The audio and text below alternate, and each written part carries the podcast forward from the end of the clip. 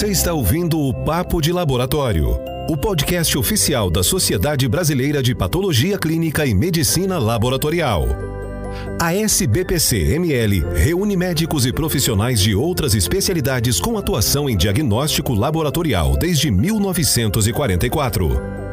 Este canal tem o objetivo de fornecer conteúdo atualizado e de qualidade relacionado ao laboratório clínico para você ouvir quando e onde quiser.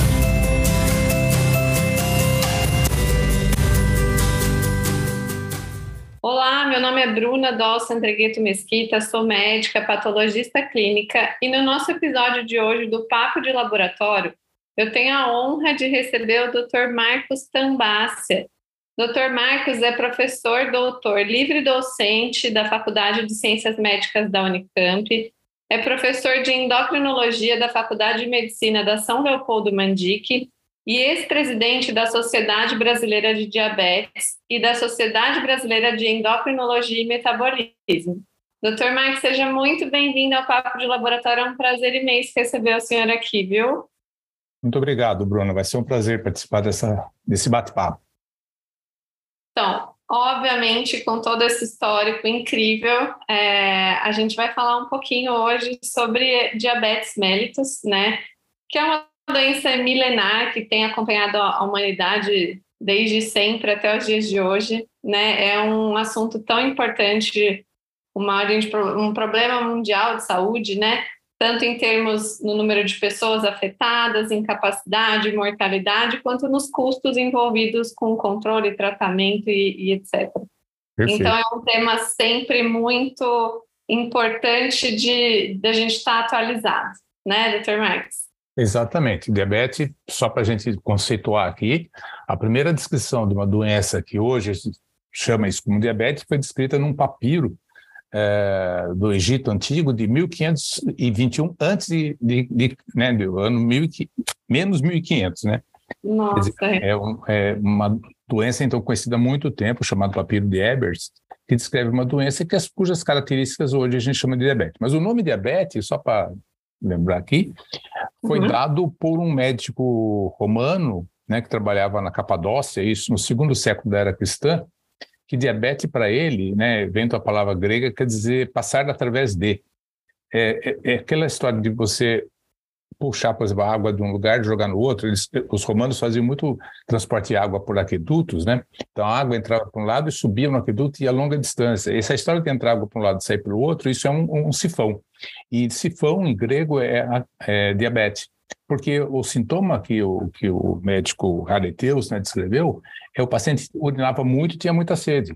Então, a, a água não permanecia no corpo, né? entrava para um lado e saía pelo outro. Então, isso ele lembrou de um sifão. E até hoje a gente usa esse nome diabetes com essa finalidade, né? descrever uma doença que você tem quando descontrolada pela hiperglicemia, induz uma glicosúria.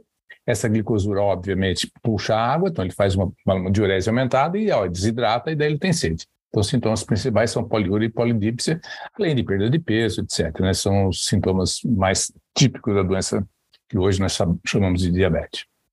Bacana. Doutor Marcos, foi lançada recentemente a nova diretriz da Sociedade Brasileira de Diabetes. Então, é, o senhor poderia falar para a gente o que, que ela traz de mais importante em atualização sobre a classificação do diabetes?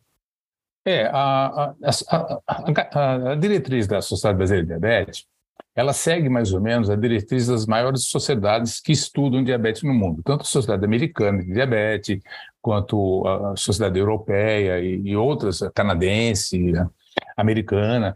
É, o que, que acontece? Até recentemente, a, a ideia de diabetes era se tratar a hiperglicemia. Né? Então, o paciente é hiperglicêmico, tem que tomar um remédio que abaixa a glicemia, porque todos os efeitos é, desejados do diabetes são decorrentes da hiperglicemia mantida. Então, a ideia era, era fo focada só na glicemia. Nos últimos anos, começou a se estudar que as drogas para tratar diabetes, principalmente as drogas mais modernas, elas, além de diminuir a glicemia, elas têm um, um benefício diminuindo o risco cardiovascular, que é uma, uma, complicação muito séria do paciente com diabetes. A principal causa de morte de pacientes com diabetes, diabetes tipo 2, é infarto ou AVC. São doenças macrovasculares. Então, a, a, a, ideia não é só diminuir a glicemia, diminuir mortalidade cardiovascular.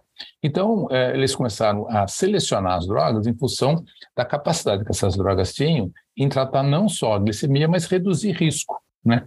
É, diminuir morte. Então, essa foi a, a grande mudança, né? Foi assim, sair de um perfil que era glicocêntrico para um perfil mais, assim, uh, abrangente, né? tratar não só a glicemia, mas outros aspectos. Isso do ponto de vista de conduta.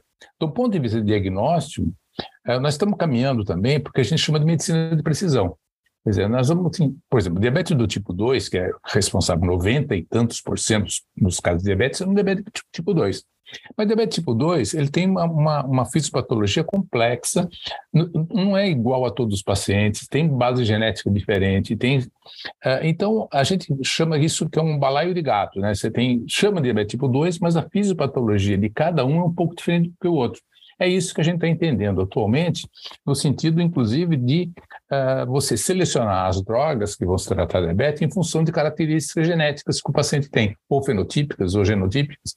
Então, a, a mudança que está acontecendo nos guidelines é, tanto no diagnóstico, caminhando um dia para a medicina de precisão e uh, saindo da visão de tratar a glicemia e tratar o resto, né? tratar a, a parte que esse diabetes está incluído. Nós sabemos que, que doença aterosclerótica, né?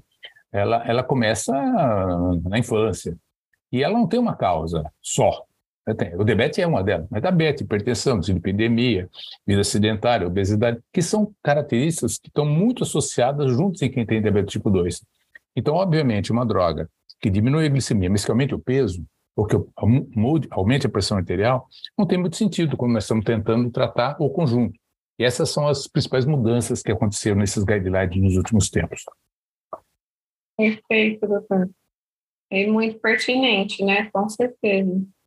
É, indo um pouco para o laboratório, doutor, quais as atualizações em relação ao diagnóstico, exames disponíveis, o que, que mudou, o que, que tem de mais atual? Olha, o diabetes continua, o diagnóstico, sendo baseado em, em glicemia, né? Então, o que, que, é, como é que a gente define quem tem diabetes? Hoje, a gente usa como principal critério glicemia de jejum maior do que 126 em, duas, em dois dias uh, diferentes, né, de um indivíduo de jejum.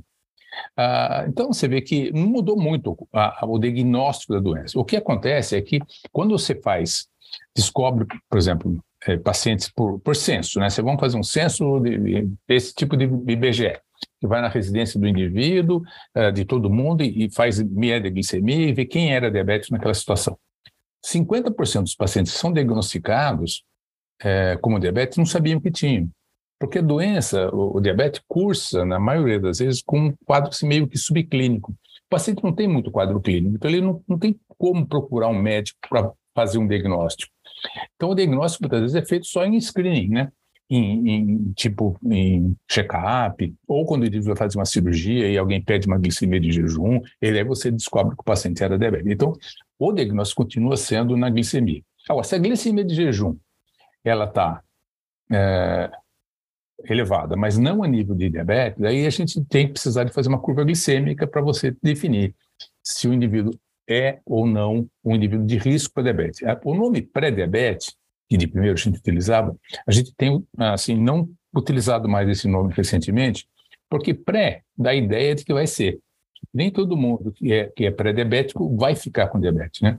Então, a gente é, separa esses indivíduos que têm glicemia de jejum alterada mas não em nível de diabetes, como de, nível de risco para diabetes, tá? risco elevado, que se divide em dois grupos.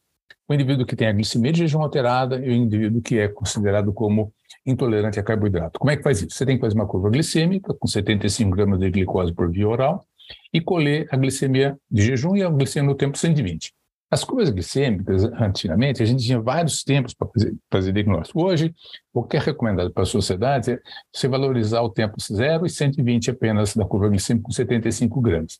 Então, por exemplo, o indivíduo tem uma glicemia maior do que 100, porque o normal é 99, né? Miligramas por decilitro, se ele tem mais do que 100 e menos do que 126, ele está nessa, situação que precisa fazer uma curva glicêmica. Fazendo a curva glicêmica, se duas horas depois a glicemia dele deu mais do que 200, ele é classificado como diabetes. Então, diabetes usa então dois critérios: glicemia de jejum maior do que 126 ou maior do que 200 duas horas depois do GTT. ou se ele tiver uma glicemia maior do, maior do que 140 e menos do que 200, daí ele é intolerante a carboidrato. E se a glicemia de duas horas depois deu menos do que 140, ele é só considerado glicemia de jejum alterado. Então ele só tem aquela glicemia um pouquinho elevada, mas quando ele faz a sobrecarga com glicose, é, ela é normal. Isso explica, dá para entender, pela própria fisiopatologia da situação. A glicemia pós-sobrecarga depende da função da célula beta, depende da secreção de insulina. E a glicemia de jejum só, isso é produção hepática de glicose. E a célula beta dele pode ser boa. Então, quem tem uma produção hepática de glicose elevada, a gente chama de glicemia de jejum alterado. É um indivíduo que tem mais resistência à insulina, tem sido metabólica, mas não é diabético. E talvez nem fique com diabetes. Agora, Sim. aquele que já tem na curva glicêmica, que já faz uma glicemia duas horas depois, já com hiperglicemia, passa de, de 140, por exemplo, você vê, esse indivíduo ele tem já uma intolerância a carboidrato. Então, com a hora que ele tem uma sobrecarga com glicose, só vai subir mais a glicemia do que o indivíduo normal. Isso é importante porque você pode classificar esses indivíduos pelo risco que eles têm de um dia vir desenvolver diabetes. E daí a, a conduta, a conduta clássica, né? Se você tem um, um risco de, de para diabetes, que, que a gente, que que vai, quais são os fatores que transformam o, o risco elevado, o chamado antigo pré-diabetes, em diabetes? São três fatores principais. Um, que nós não podemos fazer nada, que é o envelhecimento. Então a gente sabe que à medida que as pessoas vão envelhecendo, a chance de aparecer diabetes aumenta. E tanto que se você separar por faixa etária, a gente vai ver que a frequência de diabetes depende muito da faixa etária. Indivíduos mais idosos têm maior número de pacientes que têm diabetes. Mas tem outros dois fatores que são passíveis assim de mudança. Um que é a obesidade e outro que é a vida sedentária. O que uhum. não quer dizer que isso seja fácil, né? É muito difícil tratar a obesidade, é muito difícil você fazer um indivíduo que tem uma vida sedentária passar a ter uma vida, mudar o estilo de vida, né? Então, mas são as, as ferramentas que a gente utiliza para tentar uh, impedir a progressão de diabetes. Nós estamos vivendo, o Bruna, uma, na verdade, uma epidemia de diabetes. O número de pacientes com diabetes no mundo tem aumentado muito em função, é, provavelmente, do sedentarismo da obesidade que está acompanhando o mundo. Né? hoje nós estamos vivendo situações, por exemplo, a facilidade tecnológica, né, é, fazendo com que você gaste menos caloria. Né? Trabalho, menos trabalho braçal, um trabalho sentado, você tem um gasto calórico menor. Obviamente, você é, tem outras facilidades tecnológicas, né, tipo você vai num shopping, né? Ninguém sobe escada, né? Sobe escada rolante. Quer dizer, a, a, essa diminuição do, do, da, da, atividade física aliada com o excesso de peso acaba sendo os dois fatores que levam ao diabetes. Então, é importante classificar esses indivíduos através da curva glicêmica e da glicemia de jejum para fazer o diagnóstico. Agora, existe uma série de outros exames que o laboratório pode, pode contribuir, é, mas em situação de pesquisa? Né, pesquisar resistência à insulina, pesquisar capacidade de secreção de insulina, tem o chamado clamp hiperglicêmico, clamp isoglicêmico. São situações que o laboratório contribui, mas são métodos mais complexos, né? são trabalhosos, são caros, mas consegue, do ponto de vista de, de, de, de ciência, estudar muito melhor essas características de cada uh, tipo de diabetes. É isso, essa, esses exames que, os, que a investigação laboratorial tem permitido ultimamente, que está fazendo a gente mudar um pouco uh, o, uh, o, diagnóstico, né, baseado na fisiopatologia, e tentar classificar o paciente com diabetes já mais por medicina de precisão, né? Entender exatamente qual que é o fator que está sendo danoso no sentido de aumentar a secreção de insulina ou de resistência à insulina. No paciente tipo 1, né, com os marcadores imunológicos para detecção de da produção de anticorpo antes antilhota, anticélula beta, também tem progredido muito. Hoje a gente já consegue é, determinar crianças que têm nível de anticorpo positivo para prever que esses indivíduos um dia vão ficar com diabetes. Então, inclusive, existindo estudos ah, que, no sentido de pegar essas crianças que têm marcador positivo de autoimunidade para tentar prevenir a ocorrência de diabetes. Então, é muito importante a ajuda da, da, da, desse laboratório no sentido de você é, conseguir estadiar melhor cada paciente, inclusive tomar condutas importantes. Perfeito, doutor. E falando um pouquinho mais sobre essa questão dos exames, a gente sabe que é, o jejum ele foi bastante flexibilizado é, na, nas coletas de laboratório em geral, né? Isso. Mas a gente sabe que para glicemia ele não foi, a gente precisa de fato de oito horas de jejum para coleta de glicemia, né? É. Então, assim, quais são as alternativas que a gente tem hoje pensando nessa dificuldade de jejum? Olha, é, para você fazer diagnóstico de diabetes, a recomendação é glicemia de jejum. Agora, uh, para você fazer avaliar se o paciente está sendo bem controlado ou não está bem controlado, a gente utiliza muito mais a hemoglobina glicada como método de, de acompanhamento do que a glicemia. Glicemia, é, eu sempre defino a diferença entre glicemia e hemoglobina glicada como se fosse uma foto e um filme. A glicemia é uma foto. Naquele momento deu 130, deu 140, não sei. Então, uh, essa, essa depende do que ele comeu, depende do estado emocional do paciente, depende da atividade física que ele teve. Tem vários fatores que influenciam a glicemia de jejum.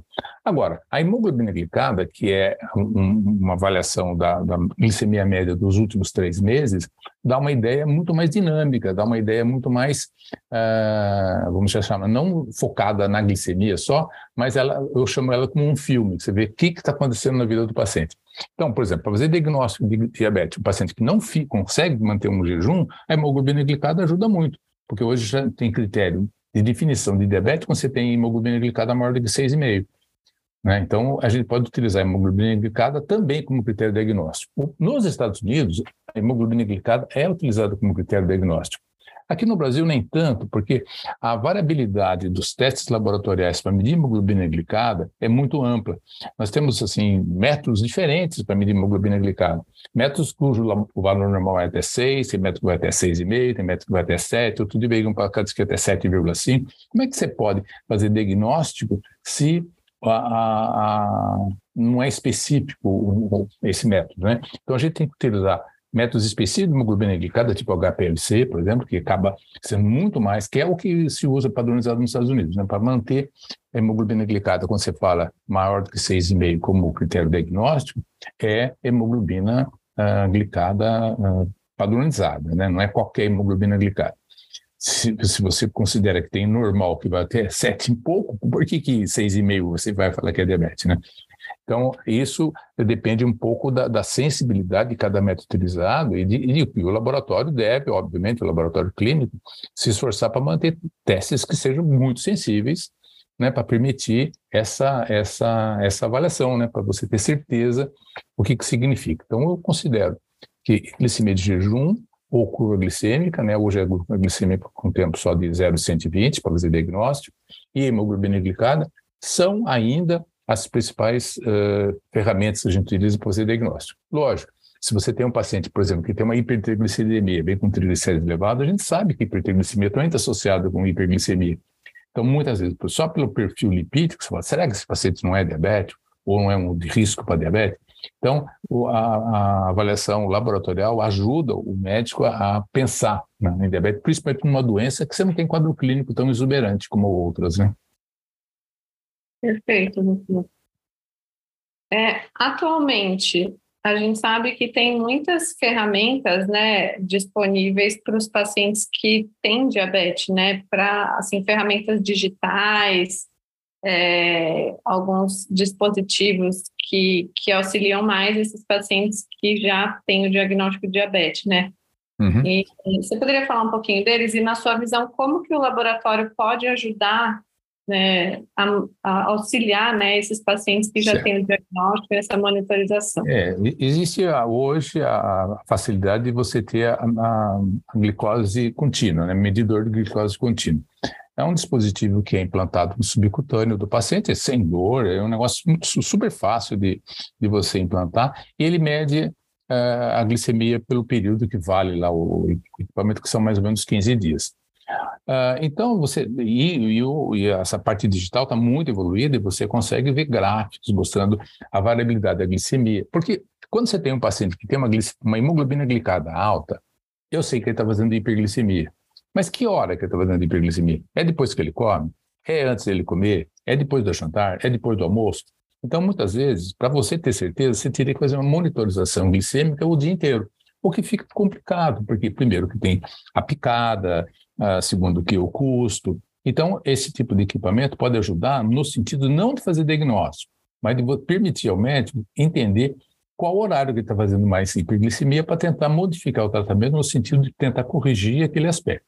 Então, esses métodos, que agora já estão até, não é só uma empresa, no Brasil só tem uma, né, por enquanto, né, que está fazendo isso, mas no mundo já está aparecendo outras empresas que estão produzindo equipamentos semelhantes, e isso vai se tornar seguramente um jeito de você avaliar muito bem os pacientes.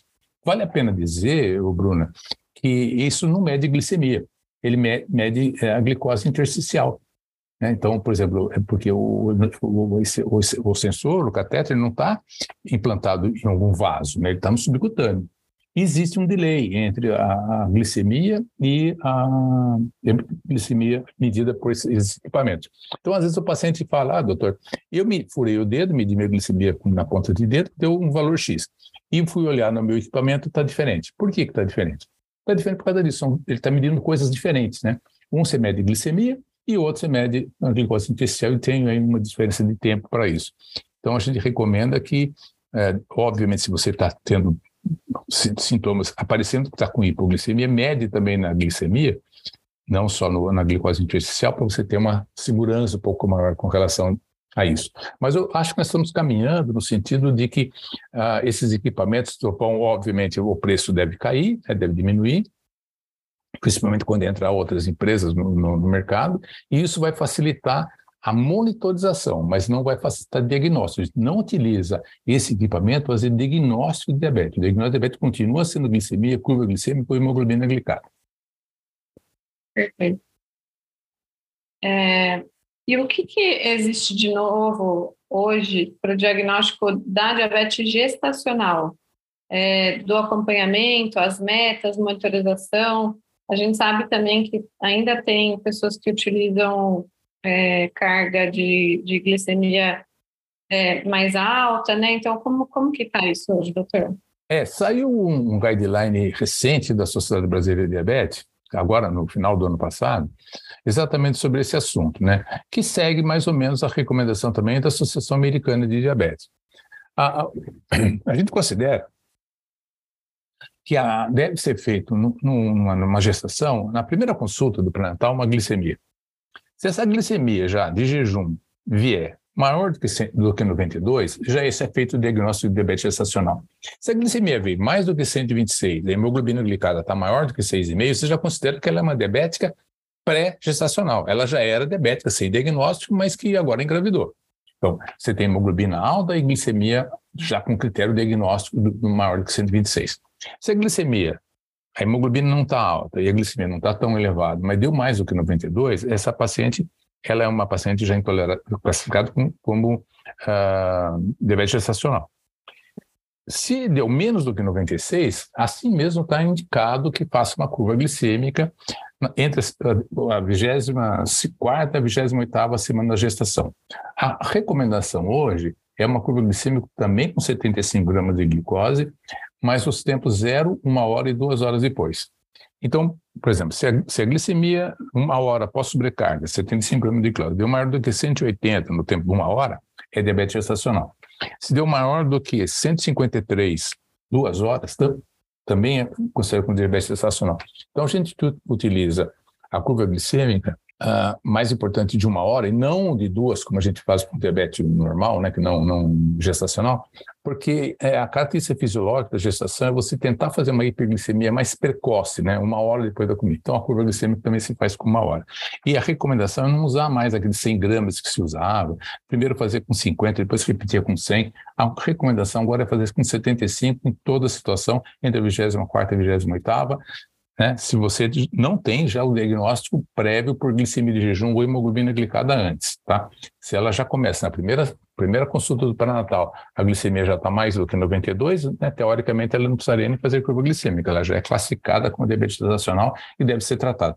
E é importantíssimo tratar porque o risco do diabetes gestacional, tanto para a gestante quanto para o bebê, é elevado, né? Desde macrosomia, a você tem aí as alterações típicas de, de, de pré-eclâmpsia, eclâmpsia, polidrâmino, são situações que complicam a evolução da gestação e hoje o, o obstetra precisa ter certeza do, do, do perfil metabólico da paciente. Então, essa curva já utiliza, já é útil bastante, e a gente pode, obviamente, já dar condutas, né, que pode ser dieta, pode ser até uso de insulina durante a gestação, no sentido de diminuir a glicemia. Mulheres que têm hiperglicemia na gravidez, essa hiperglicemia passa pela, pela placenta para o bebê. E o bebê, na maioria das vezes, não é diabético, ele produz insulina. Então, essa hiperinsulinemia do feto leva à macrosomia fetal. Então, a manter a gestante com controle glicêmico adequado, você vai diminuir a chance do bebê ter hipoglicemia, ter, ter e ter o que a gente chama de hipoglicemia pós-natal. A célula beta do bebê está acostumada a produzir mais insulina por causa da hiperglicemia, e a hora que corta o cordão umbilical, ela continua produzindo insulina e induz a chamada hipoglicemia pós-parto, que é uma situação que merece ser uh, tratada adequadamente. Então, uh, se você manter a, a, a, paciente com diabetes gestacional bem controlada na gestação, você vai minimizar ou até evitar essas complicações, tanto para ela quanto para o bebê.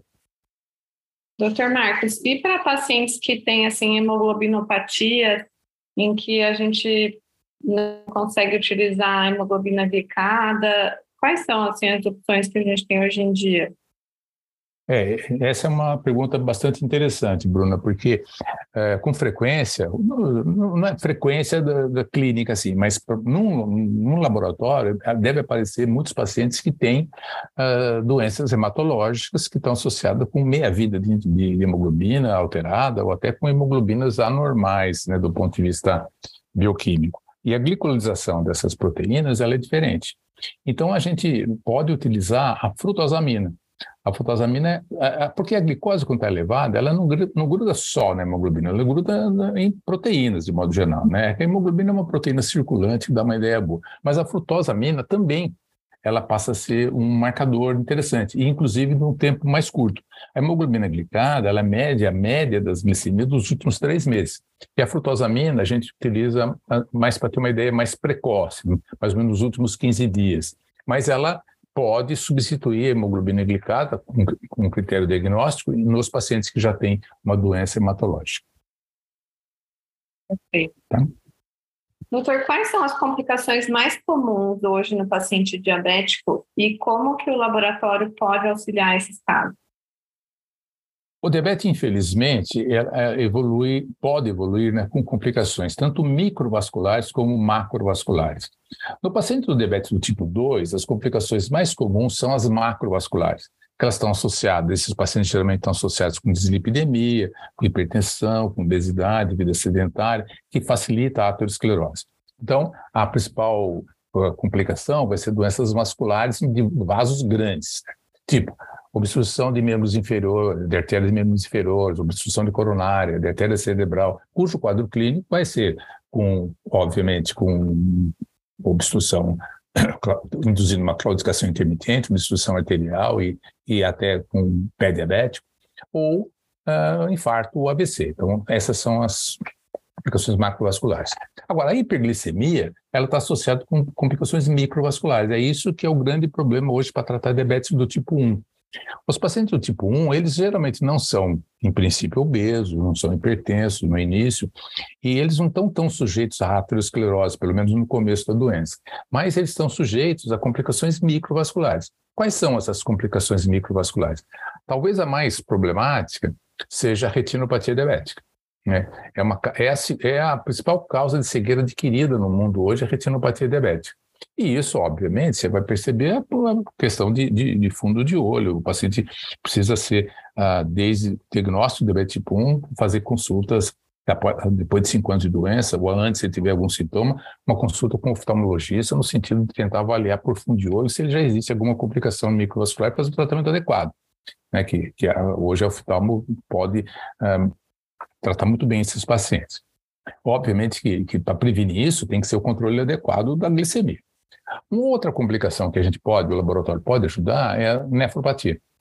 Hoje, se você for pegar uma paciente numa clínica de, de hemodiálise, por exemplo, nós sabemos que hoje praticamente 40%, 30%, em alguns lugares 50% dos pacientes que estão em insuficiência renal crônica, dialisando ou na fila para transplante, são por causa de diabetes.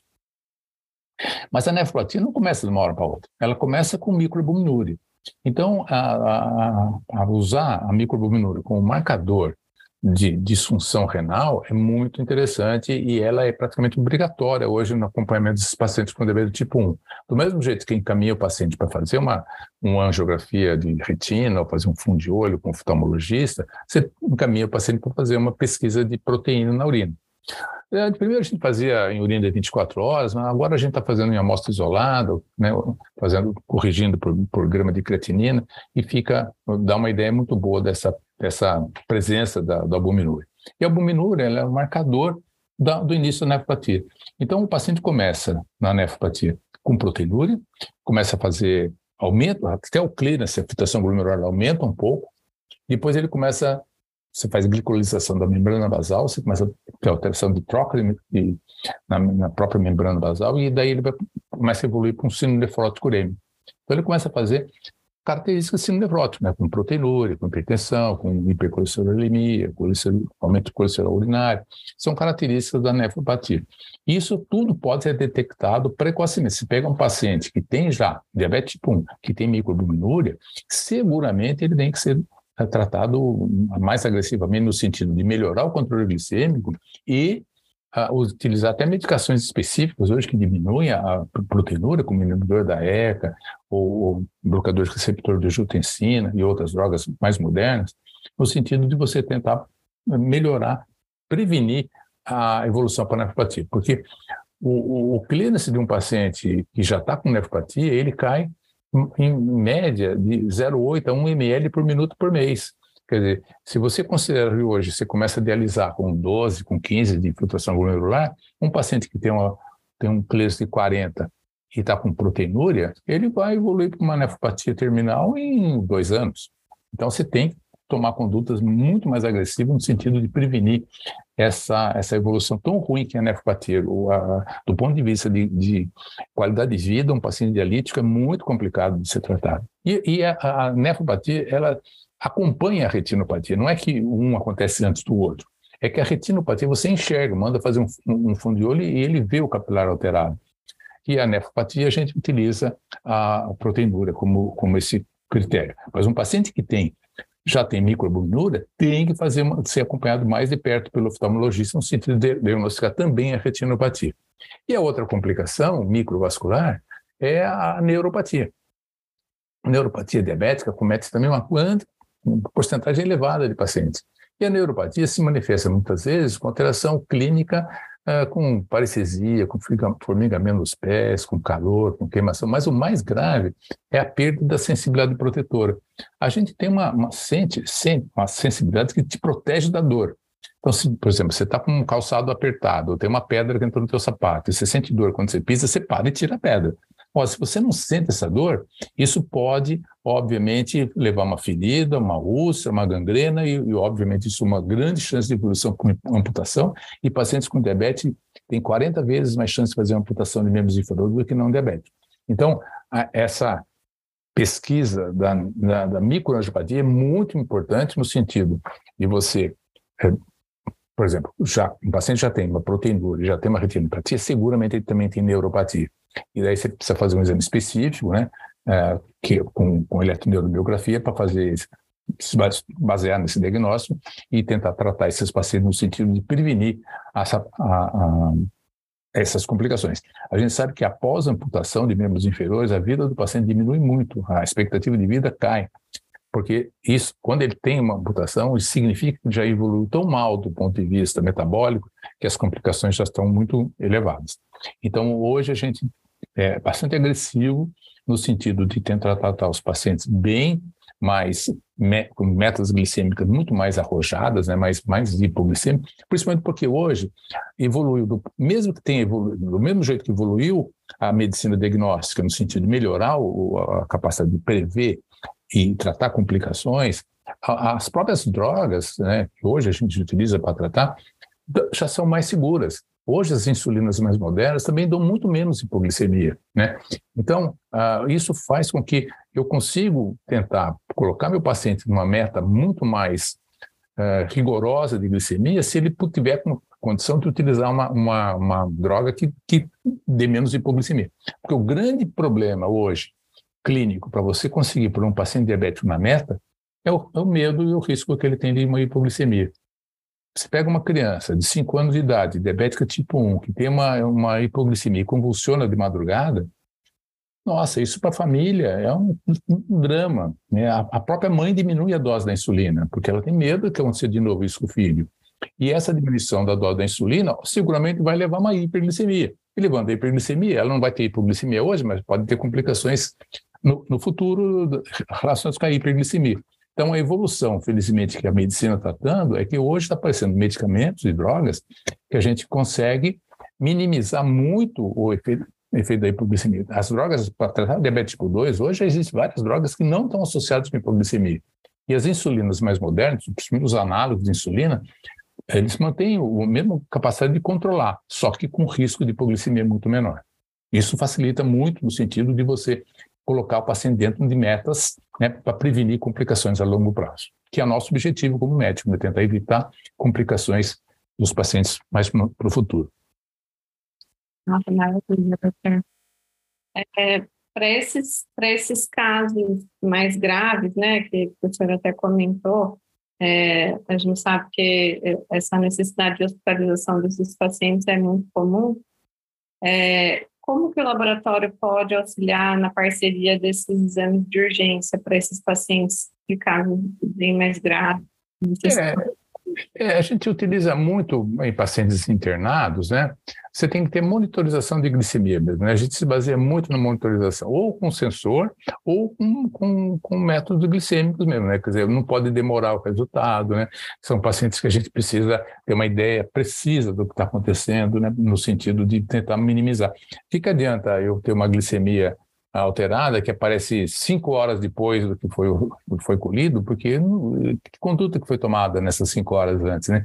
Então, quanto mais rápido for o, o método utilizado uh, e a urgência, né? Isso tem que ser muito bem explicado, eu acho, para o laboratório. Uhum.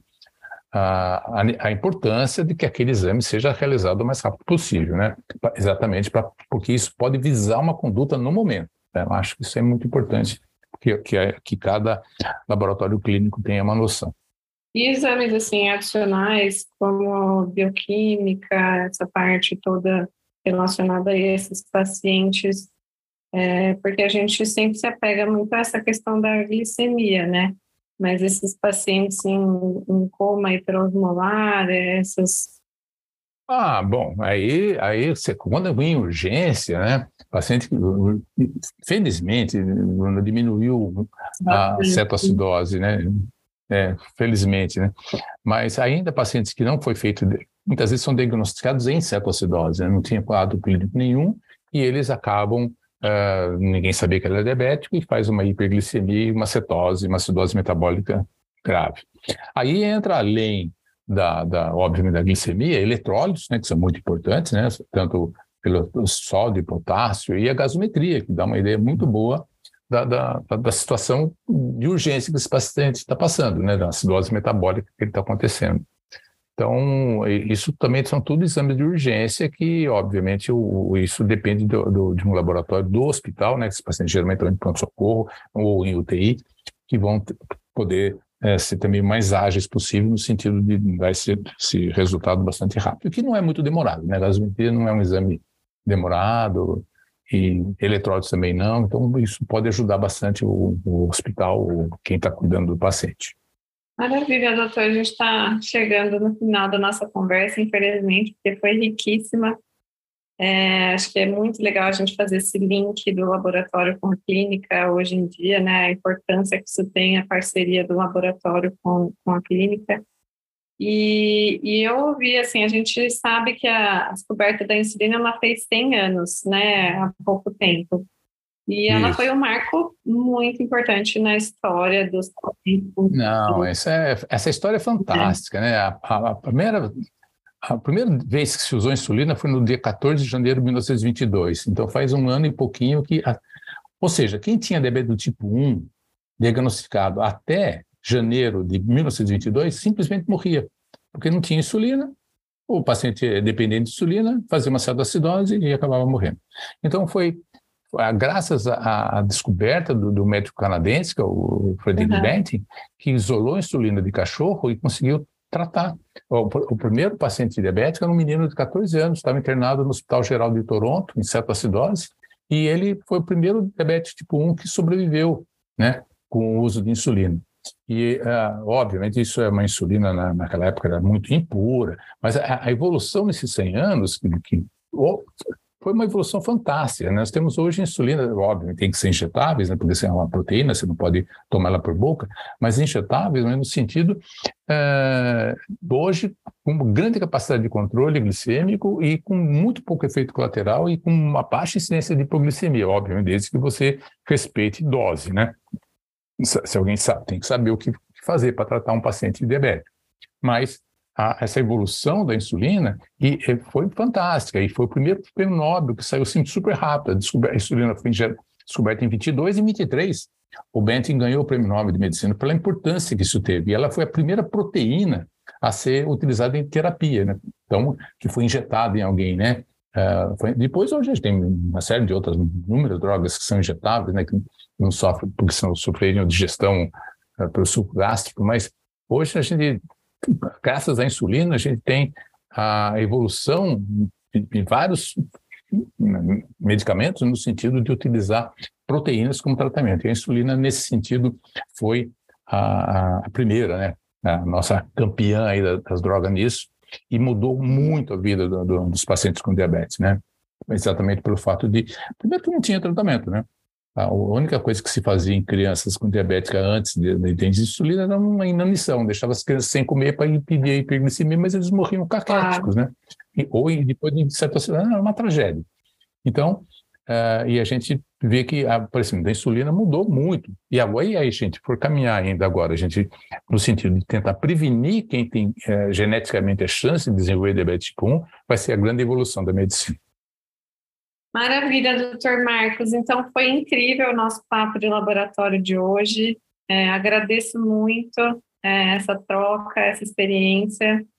E, e, a gente com certeza quer ver o senhor aqui de novo outras vezes para a gente trazer mais atualizações sobre muito, muito, muito obrigado, muito obrigado, Bruna, pelo convite. Foi um prazer enorme. Esse é um assunto que, que eu sou apaixonado por isso, né? Eu estou envolvido em diabetes há muitos anos e, e, a gente não enjoa de falar sobre isso, né? E quanto mais eu falo de diabetes, mais eu, me, me, me sona também saber da, da, quantidade de pessoas que, que passam por essa situação hoje no uhum. país, né? No mundo, né? Essa prevalência aumentada de, de paciente. E a gente, obviamente, vê uma doença que pode evoluir ruim, mal, né? Mas que pode perfeitamente ser passível de você ter um controle adequado e o paciente ter uma vida produtiva e feliz. Hoje, Bruno, tem vários campeões universitários, campeões olímpicos, inclusive, que são diabéticos tipo 1. Nossa, incrível. Né? né? Porque. Incrível, como a gente não viu, né? É, é, porque você pega, tem um, o Gary Hall, que é um americano, ganhou várias medalhas em Olimpíada de natação. Ele ficou com diabetes, provavelmente a, o médico que começou a tratá-lo falou que ele precisava fazer exercício, a mãe colocou numa escola de natação e o menino ficou campeão olímpico. Quer dizer, o fato de você ter um paciente com diabetes não quer dizer que ele está com a vida dele arruinada. Muito pelo contrário. Hoje, com um bom controle da doença, ele pode ter uma vida produtiva, feliz, tá certo? Então, acho que a importância que eu vejo disso é que o diagnóstico tem que ser precoce, o tratamento tem que ser adequado, tá certo? E que, felizmente, a medicina evoluiu no sentido que hoje eu tenho uma visão muito otimista da doença. Eu não sou assim, não penso em tragédia só não. A gente consegue dar uma qualidade de vida muito boa para esses pacientes. Perfeito, maravilha. Doutor, mais uma vez, muito obrigada e a gente espera o senhor para uma próxima conversa, então. E para vocês que nos acompanharam nesse papo, obrigada e até o próximo episódio.